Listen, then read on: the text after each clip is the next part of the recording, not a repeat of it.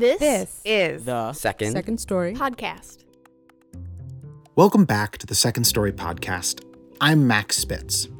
I'm a Capricorn sun, an Aquarius moon, and a Leo rising. If that didn't mean anything to you, that's okay. I don't really know what it means either, but I know lots of people who do and have talked me through it. I find astrology fascinating because, just like all forms of spirituality, it operates primarily through faith for those who believe it. This week's story from teller Aaron Talley begins with a dive into astrology, but takes us on a journey through many other areas of faith and belief, including family, shrooms, and Beyonce, just to name a few. Recorded live at Haymarket Pub and Brewery in Chicago in November 2023, Second Story is proud to present the Beyonce Vibration.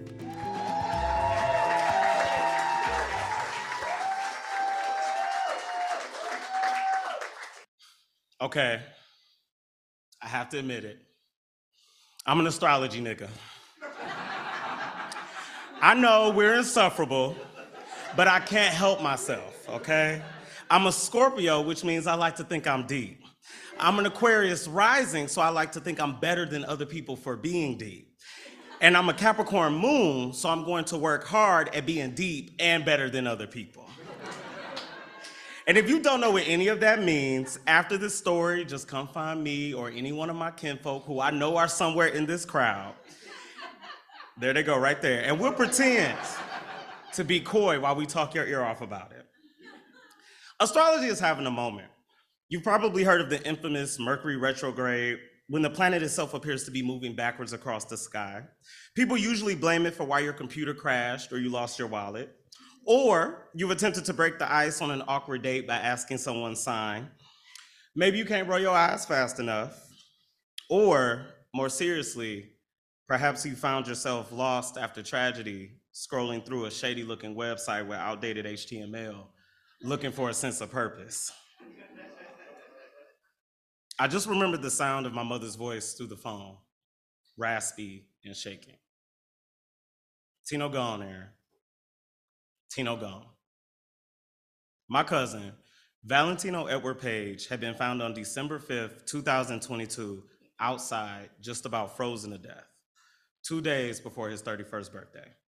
A drug overdose, fentanyl. He died on the way to the hospital. My cousin died under a Mars retrograde, a planetary signature much less known. Oddly enough, my cousin was born when Mars went retrograde in the sign of Cancer in 1992. He was a Sagittarius. My cousin was a double amputee. He was born missing a bone in his leg, so the doctors did that so he could have a better quality of life. Now, this is already taking on a somber tone, I know, but my cousin was anything but. First of all, he was funny as hell. One of my earliest childhood memories involves him and me at a funeral for a relative too old for either one of us to care about. And when his older sister tried to shush us for talking too much, Tino rolled on his side and, with the biggest smile on his face, farted loud enough for the entire pew to hear. We literally had the church giggles for the rest of the service.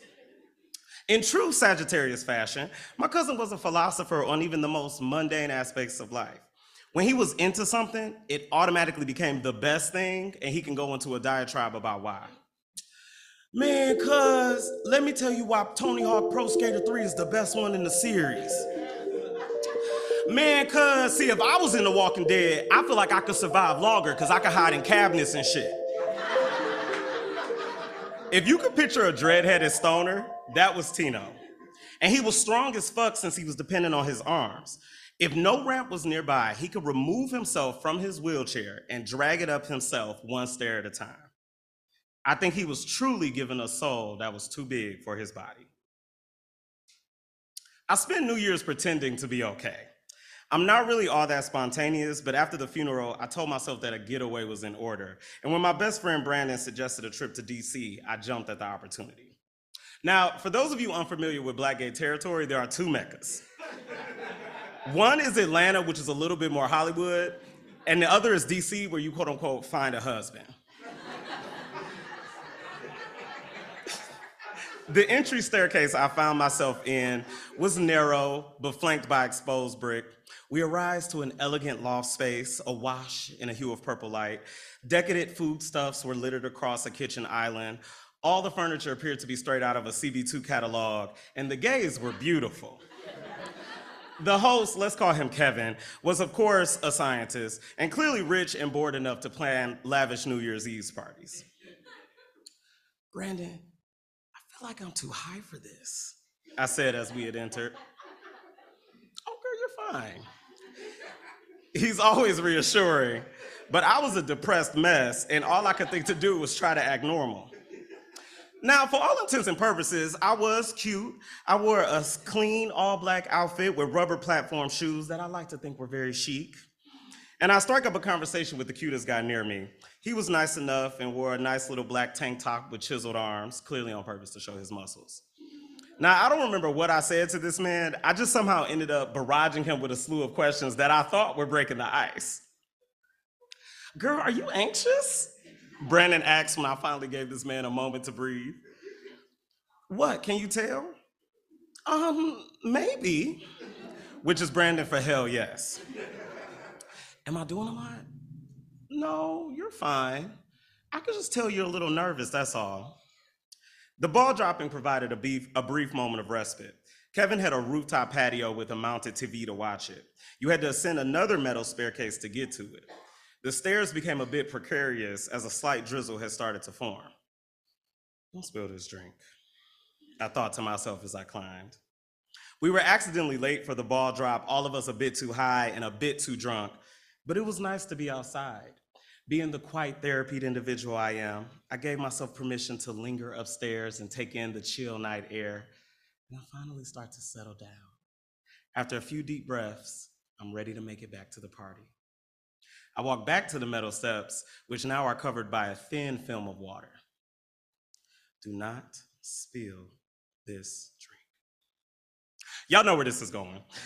Y'all, I promise I was being so careful, drinking one hand, one hand on the railing, but I don't know if it was my rubber platform shoes or my low vibrations, but I slipped cartoon style down these steps. Both my feet came up from under me and I landed on the steps with a hard thud. At this point, any shred of dignity had been massacred. I tried to play it off, trying to be the person who could laugh at myself. But remember, I'm a Scorpio sun, an Aquarius rising, and a Capricorn moon. None of these signs like to laugh at themselves.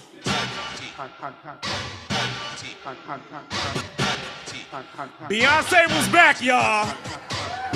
The Virgo goddess, the single lady siren, here to remind us that no one could break our soul, that people needed to move out the way because we're heated, but that even still, life could be pure honey. The blaring house inspired music had become a beautiful counter backdrop to the dreariness of 2022. And now, after scrambling for tickets, countless songs on repeat, she was finally back on tour. Adding to the grandeur, the planet of love and beauty, Venus, had also now gone retrograde. Now, this was my first major concert, and it was somewhat creepy at first. The concert starts with Beyonce gliding to the microphone and gracefully whispering thank yous, thank yous, as the crowd goes absolutely fucking nuts. It's idol worship. Beyonce is a god, and we're her adoring fans.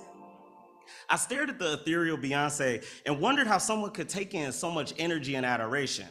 I can barely take a compliment, but on each night, she took on the energy of 60,000 people.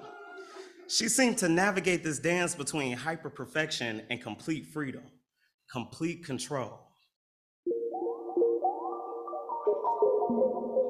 Y'all wanna try some shrooms? The day after the concert, me and another one of my best friends, Keith, found ourselves at a brunch uh, sitting across from a decidedly delusional guy named David. David was an old high school friend who had also been in town for the concert, and Keith and I joined him out of boredom. He made the offer after we surprisingly had a pretty good time. My ever cautious cancer friend Keith gave me that, nah, look. But I think the concert had left me on a figurative high that I had to keep literal. It'll be fine, I said. Now, back at his hotel room, David pulls out a thermos, and I start to sip what tastes like liquid dirt. Now, I usually try to stay away from psychedelics because schizophrenia runs in my family, and the last thing I need is a loose neuron.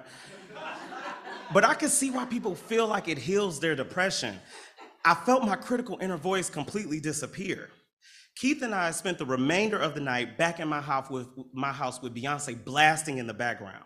We had one of the most honest conversations we had had in a long time about our lives. And I felt completely unafraid to tell him how much I loved him and how proud I was of him. We were in tears as we talked about what the pandemic had done to us and how we learned to cultivate forgiveness and resilience. He ended up back on the road that night, and it was then that the full extent of the shrooms peaked. Suddenly, it was like everything made sense. I finally understood Beyonce's power. Beyonce I realized was able to take in all of that energy because she was on a higher vibration than the rest of us. Look, stay with me, stay with me, okay? See, we're middling in our 3D realities, desperate for someone to worship, while she, in her full 5D consciousness, had come down from her throne of transcendence to get us up to speed. Maybe singers, I theorize while I twirled around the house, soaking in my TV's pulsating LED lights, are meant to use their voices to harmonize all of our vibrations. That's why music is universal. I heard each song from the album with new ears as I embodied Beyonce's vibration. I looked in the mirror, gazing at my features with new eyes. I couldn't believe I ever felt self conscious. I was the handsomest nigga on the planet. I'm that girl. Actually, we're all that girl. And if we could just get past all this shame and all this guilt, we can all reach the fullest extent of our vibrations and then crash. I'm on my kitchen floor wailing. My cousin is dead. He died in the fucking cold. And for what? He lived his whole life with a disability and then died a fucking drug addict. He deserves so much more than what this world gave him. Should have called him more. I should have known. But how could I have known? I miss my cousin. I once had an ex who heavily did drugs. And when I asked him how he kept from panicking, he would just say, Oh, when I realize stuff is getting too bad, I just remind myself that I'm on drugs and then I go to sleep.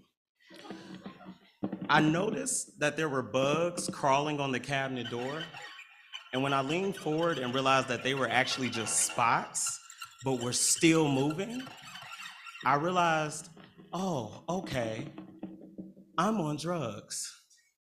And so I went to sleep. I have this text on ancient astrology, the back of which has a few chapters on how to predict the length of someone's life. I'd always been too scared to look at it, but after Tino's death, I found some courage. I'm somewhat disappointed to report that the astrological techniques used to predict the length of life are complicated, cumbersome, and there was debate, even amongst the ancient astrologers, around which techniques actually work. Even the ancients could not fully answer the question that plagues humanity when will I die? As much as I love and believe in astrology and have even had some uncanny experiences with it, I'm glad the rabbit hole only goes so deep. I like to believe that whatever we want to call it, God, universe, or whatever, tells us the answers we need when we need them. If we can't find an answer for death, maybe we don't really need it. Maybe the point, cliche as it is, is really just to live our lives, to not always be looking up at the stars, but keeping our gaze fixed firmly on what's right in front of us.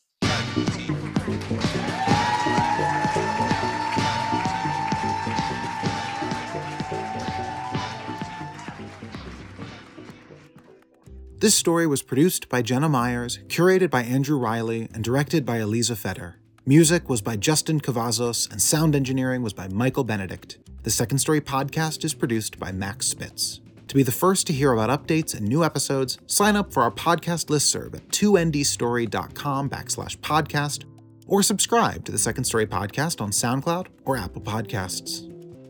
Second Story is located in the traditional homelands of the Council of the Three Fires, the Odawa, Ojibwe, and Potawatomi nations. Our programming is made possible by the Arts Work Fund, Walder Foundation, Paul M. Angell Family Foundation, Gaylord and Dorothy Donnelly Foundation, Illinois Arts Council Agency, the Chicago Department of Cultural Affairs and Special Events, Innovation 80, the Field Family, the Reva and David Logan Foundation, Lupo Family, Eric Rothstein and Gina Wamick, Athene Karras and Thomas Applegate, James Lupo, Jessica Wetmore, Hannah and George Stowe, and many generous individuals like you. I'm Max Spitz, and this, This is The Second. second story podcast.